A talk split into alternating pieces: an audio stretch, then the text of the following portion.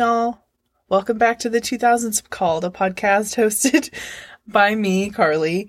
I revisit iconic movies and music from the 2000s, and this week we'll be talking about Josie and the Pussycats. I've waited my entire fucking life to talk about this movie at length with someone, so y'all are gonna hear it today. um, this is one of my favorite movies movies of all time. It's a part of my soul's makeup. I pray to Josie, Valerie, and Melody every night before I go to sleep.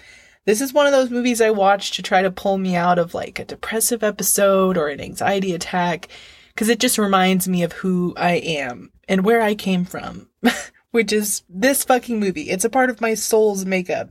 I hope you feel the same way. I I haven't met a lot of people who feel this way about this movie or perhaps they haven't seen it and they don't know. But um I feel like as an adult I've realized the cult following that it has because it was way ahead of its time.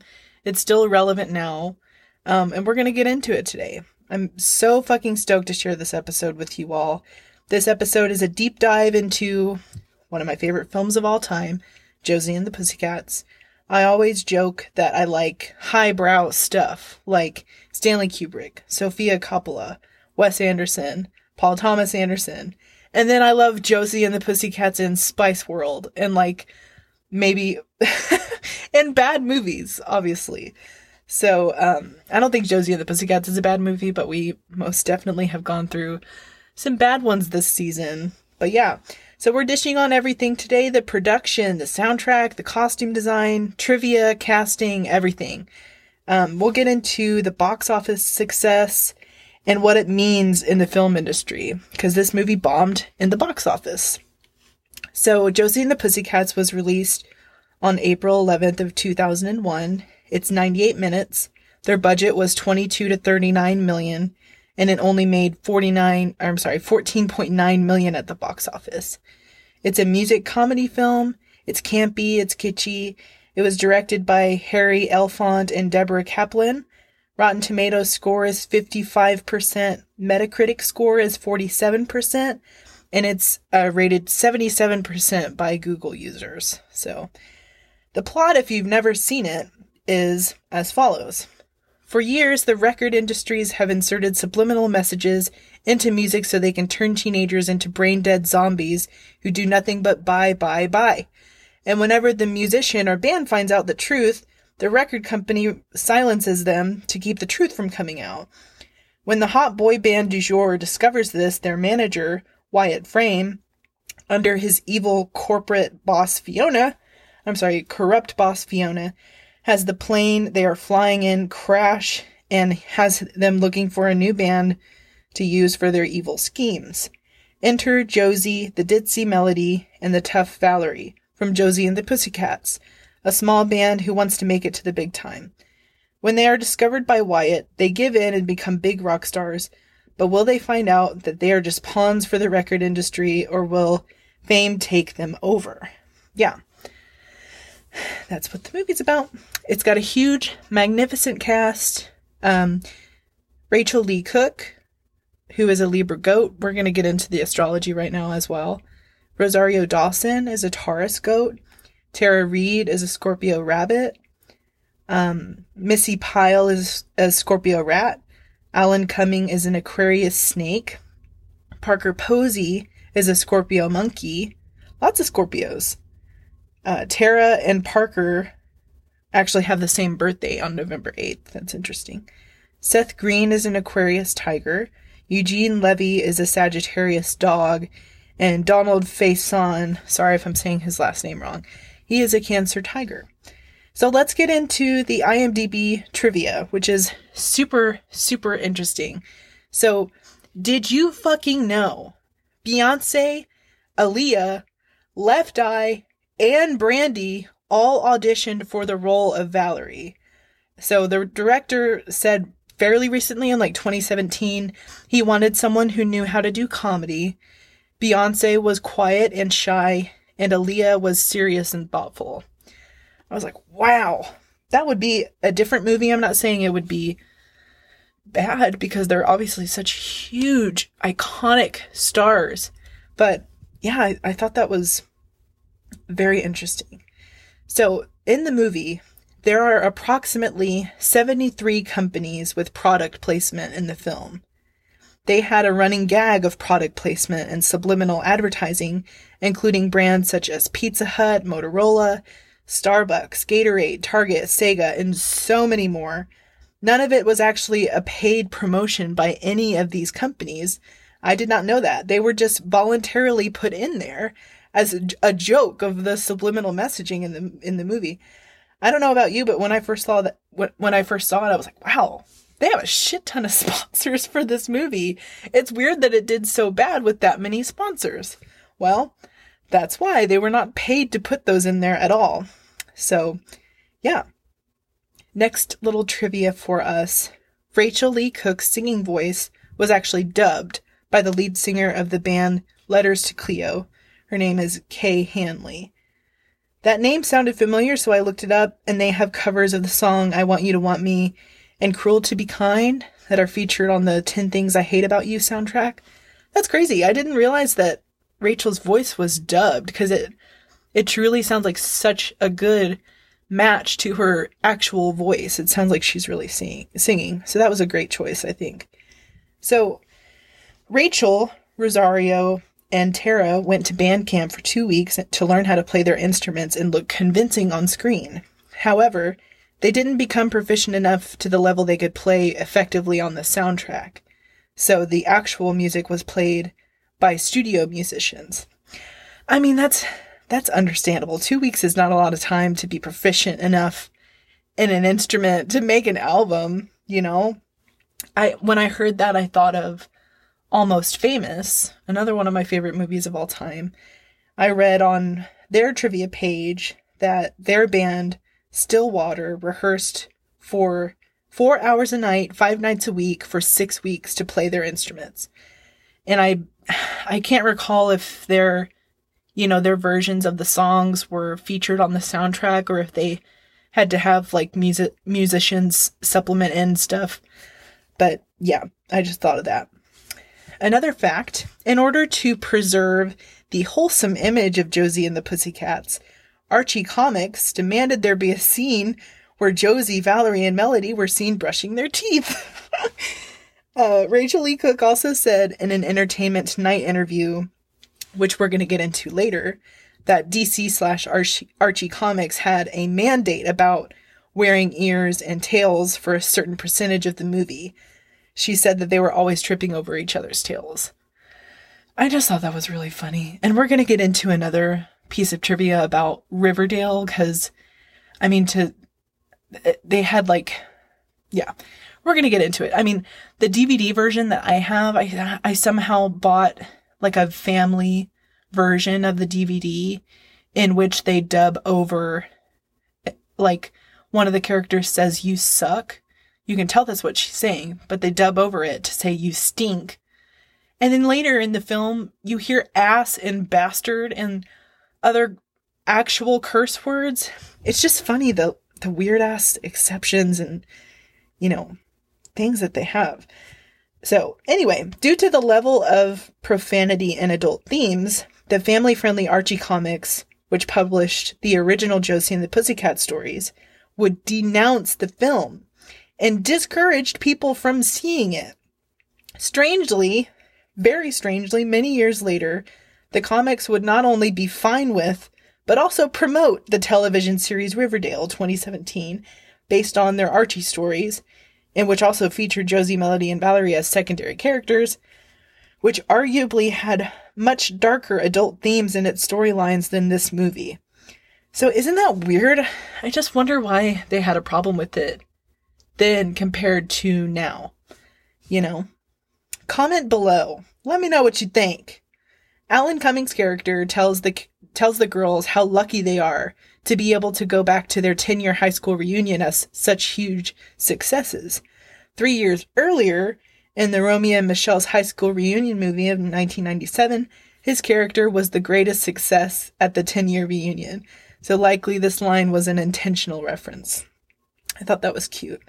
Tara Reid and Carson Daly started dating after they met on set and they eventually became engaged, but their relationship ended in June of 2001. I thought that was interesting. And in that part where they're fighting on the like fake set of TRL, you remember when Melody's character says, I'm a Cancer or I'm a Scorpio. Like, their that's their actual sign. Like Carson says he's a Cancer and Tara says that she's a Scorpio. And that is actually true. Fun little astro fact for you.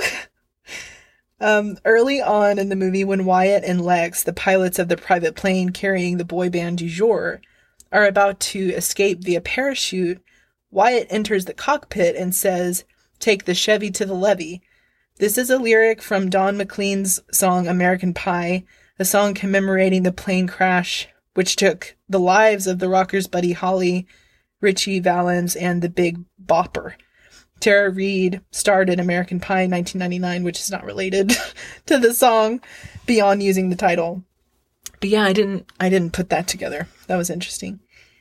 The concert scene at the end of the film was filmed at Pacific Coliseum in Vancouver. In order to get as many teens into the Coliseum as possible, thousands of complimentary tickets were given out at record stores with the promise of a performance from B4-4, a popular boy band in Canada at the time. I hadn't heard of them, but I mean, boy bands were quite popular in the early 2000s, still are. The boy band performed their hit song Get Down multiple times for the crowd in between takes of the scene to get them hyped up. And lastly, two of the Pussycats later joined the Star Wars universe. Rachael Leigh Cook voiced numerous characters in video games and cartoons, and Rosario Dawson plays Ahsoka in The Mandalorian 2019 and in the new uh, series that they're going to be coming out with on, on Disney Plus. And also Seth Green who is Travis from Du Jour, voiced characters in Star Wars, The Clone Wars, and other Star Wars projects. All right, now we're going to get into how the film was received at the time.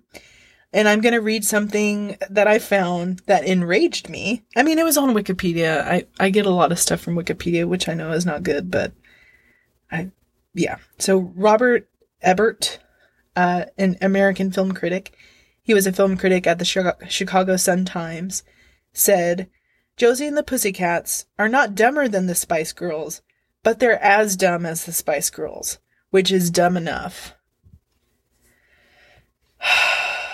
Bitch, nothing could be dumber than that fucking sentence. I mean, if you're a film critic and you can't muster up something witty or actually critical of the film, get the fuck out of here. Like, just say you don't like women and all you know how to do is compare women to each other. My jaw dropped when I read that.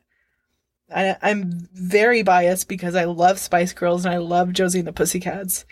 I was like, damn. I'm, yeah. I mean, it may not have done well at the box office, but all, we all know that's not necessarily indicative of success or like a good movie. You know, there are tons of cult classic movies that bombed at the box office. Um, you know what else bombed at the box office?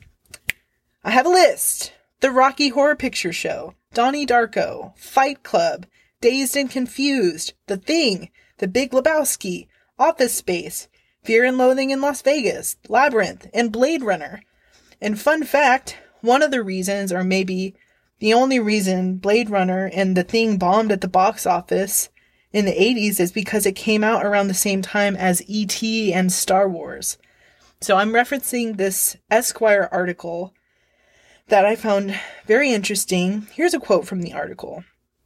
It's tempting to look back with the benefit of hindsight and wonder how two movies that targeted the same exact demographic could have been scheduled to open on the same weekend. Why weren't they spaced out a little? Today, of course, there are armies of high paid statisticians who crunch tons of numbers to circumvent that exact problem. But the movie business was a different beast in 1982. It also turned out to be a ridiculously loaded boom year for science fiction movies. An embarrassment of intergalactic riches. In addition to Blade Runner and The Thing, 1982 also gave us Poltergeist, Mad Max 2, Tron, Star Trek 2, the Wrath of Khan, Conan the Barbarian, and Steven Spielberg's 800 pound box office gorilla E.T., all within the same barely ajar 10 week summer window. But still, why not spread the wealth around a little? Well, as with just about all things, you can pin the blame on Star Wars. After all, both 1977's A New Hope and the 1980's Empire Strikes Back opened in May. If you worked at a major studio in 1982, the new box office conventional wisdom dictated that sci fi geeks came out in hordes when air conditioning was on the menu. That last part is very rude. I think everyone loves air conditioning. That's not unique to Star Wars nerds. Fucker. But yeah, box office success is not indicative of a good movie at all. To further demonstrate my point, I found a Watch Mojo video called Top 20 Bad Movies That Were Successful at the Box Office. It's on YouTube. I love Watch Mojo, don't you? Love them. So they made this video. I'll link it on my socials. They ranked them in order from their bad ratings the highest rated being the worst movie that made the most at the box office. So their list contains the Grown Ups movies, Cars 2, which made 562 million at the box office, Spider-Man 3, which I mentioned last week, I watched for the first time ever. It is trash. Uh, it's one of the most cringe. It's the one that has that cringe emo revenge dance in front of Mary Jane. It is, it's, ugh, it's so bad. I don't know how much that one made them, but they also listed the Emoji Movie, the 2016 Suicide Squad, made 750 million at the box office. Jared Leto as the Joker is hot garbage, but James Gunn's The Suicide Squad completely made up for it. I've seen it three or four times now. Fifty Shades of Grey, that franchise made, get ready for this, 1.3 billion. Billion! And the number one movie or saga on their list is the Twilight Saga, which made 3.3 billion worldwide. That's insane. I'm going to be vulnerable on the podcast today and say that I've never seen any of them. I do not give a single fuck about Twilight. I know they have like a, a, such a huge following, maybe because they're they're bad. Like I think, well, I don't know. I don't. I don't want to. You know, if they're your favorite movie, you do that. You you you're welcome to love it. I don't love it. I just can't. But yeah. So I think the reason why box office numbers are used as a measure of success in Hollywood is because it technically helps studios to know if projects like it will have success in the future. So essentially it gives them some insight as to whether they'll like greenlight something if something like it wasn't good or didn't do well at the box office in the past. Basically if something will make them money or not. But yeah. Here here's more on the film's cult status it's earned years after. The film has been praised for its satirical take on American pop culture and for its mm, what word is that? Prescience in satirizing product placement and the corporatization of the music industry. Evaluating the film for the AV Club in 2009, Nathan Robin writes, or Rabin, I'm sorry, Nathan Rabin writes that it is funny, sly, and sweet, a sly, sustained spoof of consumerism. He rates the film as a secret success. Los Angeles Times wrote in 2017 that the film's sharply satirical vision of hyper commercial record industry feels only more relevant. I couldn't agree more. I did most of the digging around before watching the movie again because I've you know I've seen it probably a hundred times just to see what I could find out before watching it you know again for the first time in a long time. And like a creator named Luscious Garbage on TikTok so wonderfully said, she makes really cool cult movie content. She pointed out that the song Backdoor Lover by Du Jour satirizes how suggestive music is for for preteens, how how suggestive they can get. And yeah, they're literally the song Backdoor Lover, they are singing about anal sex. If you listen to it if you listen to it closely, which I hadn't before, I mean the lyrics are Coming from behind with the lights down low. You and me, no one has to know. Um, it gets worse. That's that's only the beginning. I heard that and was like, you're reading too much into this. But it keeps going. This song is not about the poop shoot. Well, it is. You know, I won't hurt you, so open up and let me in. Some people use the front door, but that's never been my way. Just 'cause I slip in the back door, that doesn't make me, hey. that's the lyric. So, I mean, he said hey instead of gay. Obviously, they're talking about butt sex, y'all. We know this now as adults. But yeah, they're making fun of how suggestive this these this music can be for preteens that they're fucking listening to. So yeah. Now we're going to get into the costume design of this movie. Um, I found this wonderful article by Sarah Spellings at Vogue. It's called Josie and the Pussycats is one of the greatest Y2K fashion movies. And I wholeheartedly agree. So, costume designer Leesa Evans told an entire entire story through the wardrobe. She managed to nail early aughts fashion and examined the psychology of trendiness in a surprisingly nuanced way for such a romp of a movie. Vogue's pattern recognition column, a column about fads for the trend obsessed. She goes on to say, just one year into the decade, Evans summed up the aesthetic of the early aughts so well, she knew she couldn't make a movie with up to minute trends if they would already be old news by the time the movie hit theaters. So she did a bit of forecasting and realized that fashion was heading into the direction of opulent 70s sexy aesthetic and really low low-rise pants. Leesa Evans, the costume designer, also said, "Before shooting, I met with a couple of g- different jean companies and I said, "Hey, let's do these low-rise jeans, incredibly low-rise." I kept saying, "Smaller, shorter, shorter." We had to custom make a lot of clothes because there was nothing at the time that was low-rise enough. Evans said, Honestly, in the film, I probably costume designed and made about 95% of the clothes. Every time, this is from Vogue, not Leesa Evans. Um, every time I rewatch Josie and the Pussycats, I find something different in how the clothes signal an internal shift for the characters or foreshadow a development to come. They almost function like subtitles, adding context to the lavish outrageousness of the plot. I noticed this too. I just like before Josie listens to that song with subliminal messages telling her to go solo, she goes out wearing like that power suit. It's like a tiger a tiger print uh, suit instead of like like cute flirty matchy stuff she would normally do with Melody and Valerie. Um yeah, the the Vogue article goes on to say trends get kind of a bad rap. They've often they're often viewed as a lazy way to interact with fashion, to be brainwashed into thinking that orange is out and leopard print is in. But they can signify a lot more than that. Insecurity and group identity among them. Yeah, there are definitely people out there who think this way, but if you like a trend, this is me. I say if you like a trend and it makes you feel good, do it. Like if I mean if you like cottage core or you like some sweater that a bunch of people are getting.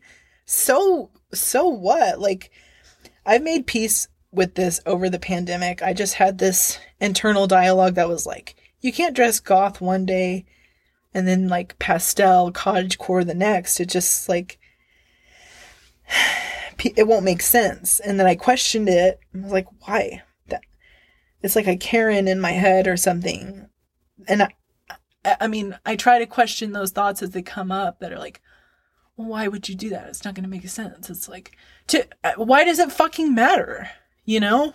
Um, yeah, I mean, my taste is all over the place in, in music and clothes and movies and like everything. It, it, I don't think it really matters that,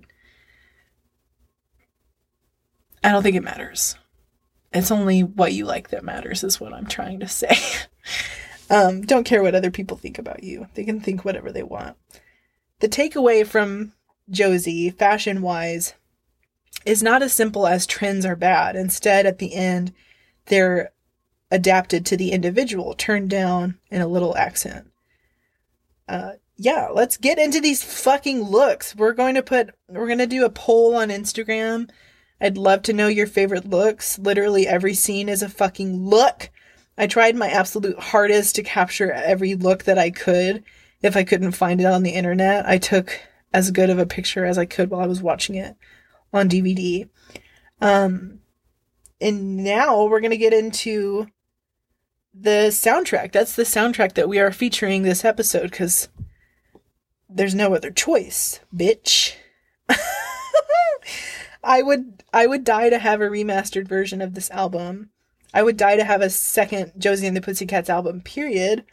I think this album fucking slaps. And I already had it in my library. I listen to it often. I listen to it um pretty often. I think every song on the album is good. I would sell my fucking soul to see them in concert, to see them, you know, do another movie. Um, so as I was looking for the album on Apple Music, I see that the soundtrack says it was released on January 1st of 1970. I was like, well, that's not right. What the fuck is that about? But then I looked into it, and in another place it says 2001 Sony Music Entertainment. So I always like reading the little blurbs about the bands in Apple Music. So here's what their blurb says. It's really cute. With their long tails and ears for hats, the animated trio Josie and the Pussycats represented the cartoon universe's most daring plunge into the realm of rock and roll.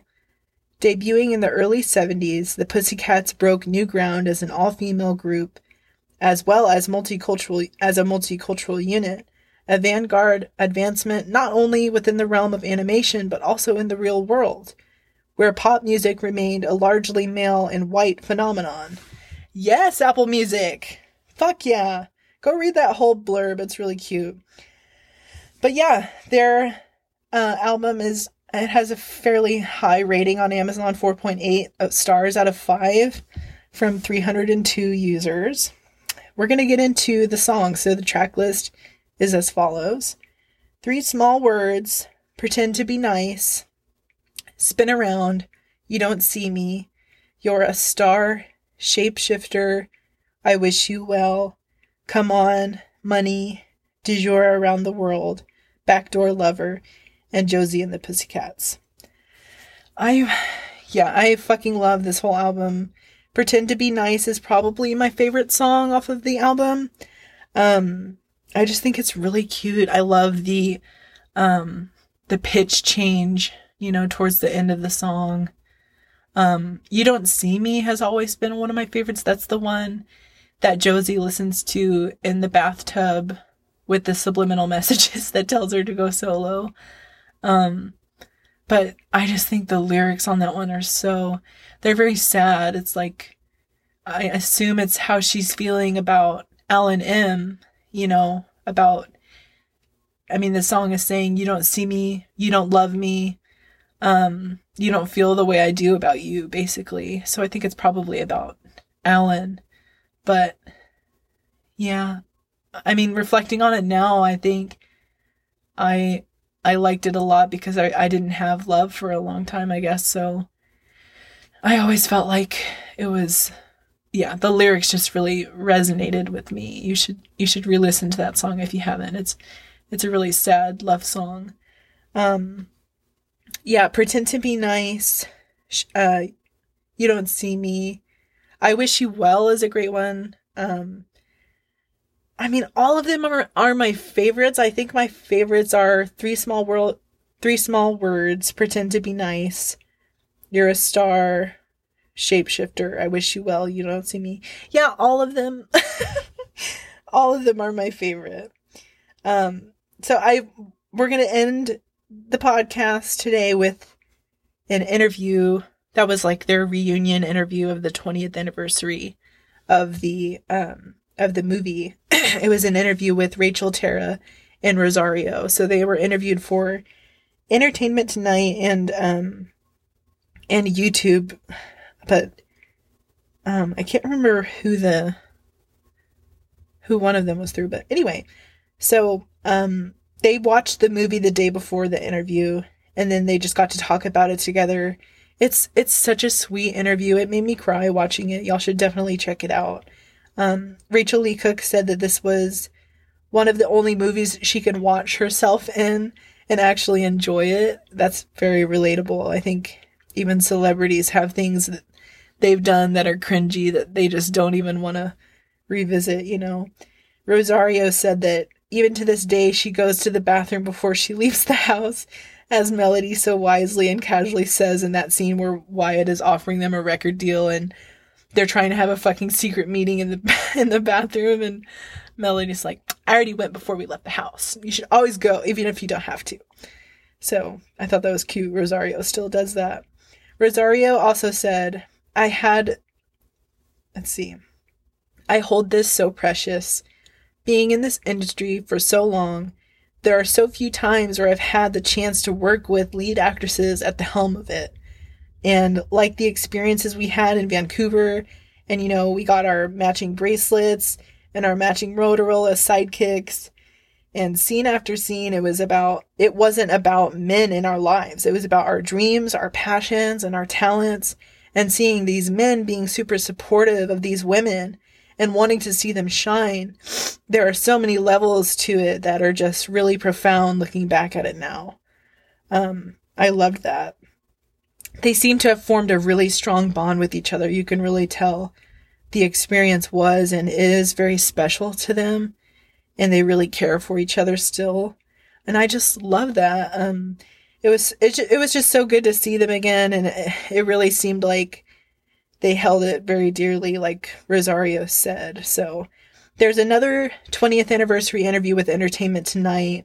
They've been around for a long time. Um so they surprised Rachael rosario and tara with behind the scenes footage and it was so cute because you could tell that they literally had not seen it or like been reminded of it since it was filmed. Like I'm sure they'd completely forgotten about it, but they reminisced about how cold it was shooting in Vancouver and how um, they would go off set and step into their Ugg boots that were all lined up waiting for them. Tara said she always had the tiniest clothes, which is true. I read somewhere that Melody's character never wears a full shirt she's always either wearing something like sleeveless or like a crop top. So she's never never fully clothed. So I'm sure shooting in Vancouver, she was the fucking coldest out of all of them, but they also surprised them with that trivia I told you all about in the beginning about Beyonce, Aaliyah, Left Eye, and Brandy auditioning for Valerie's part, and they were shook. Thought that was cute. Tara Reid said that she tried to buy the rights for Josie and the Pussycats to maybe do a sequel and um or to just have the rights to it, but they turned her down. So that fucking sucks. But yeah, this I, I tell me what y'all think about this movie. This is one of my favorite fucking movies of all time. I it's just such a joy to watch every time I watch it. I find a new, you know, appreciation for it. I just think it's so um you know, positive and and funny and relevant and um you know the the costuming like some of my favorite fucking costuming in movies in a movie ever like this the costuming in Josie and the Pussycats and probably Sofia Coppola's Marie Antoinette are like my favorite costuming of all time. I mean, I could think of more, but those are probably my top two. So, yeah, that is that wraps up this episode. I hope you enjoyed. I'm so sorry for the delay. Maybe we can get into that another time. but I wish you all the best. I hope you have a great weekend, a great week. Um, feel free to give me a shout on social media. I'm on Instagram and Twitter. Um, yeah. All right. Sending you hugs. Bye, guys.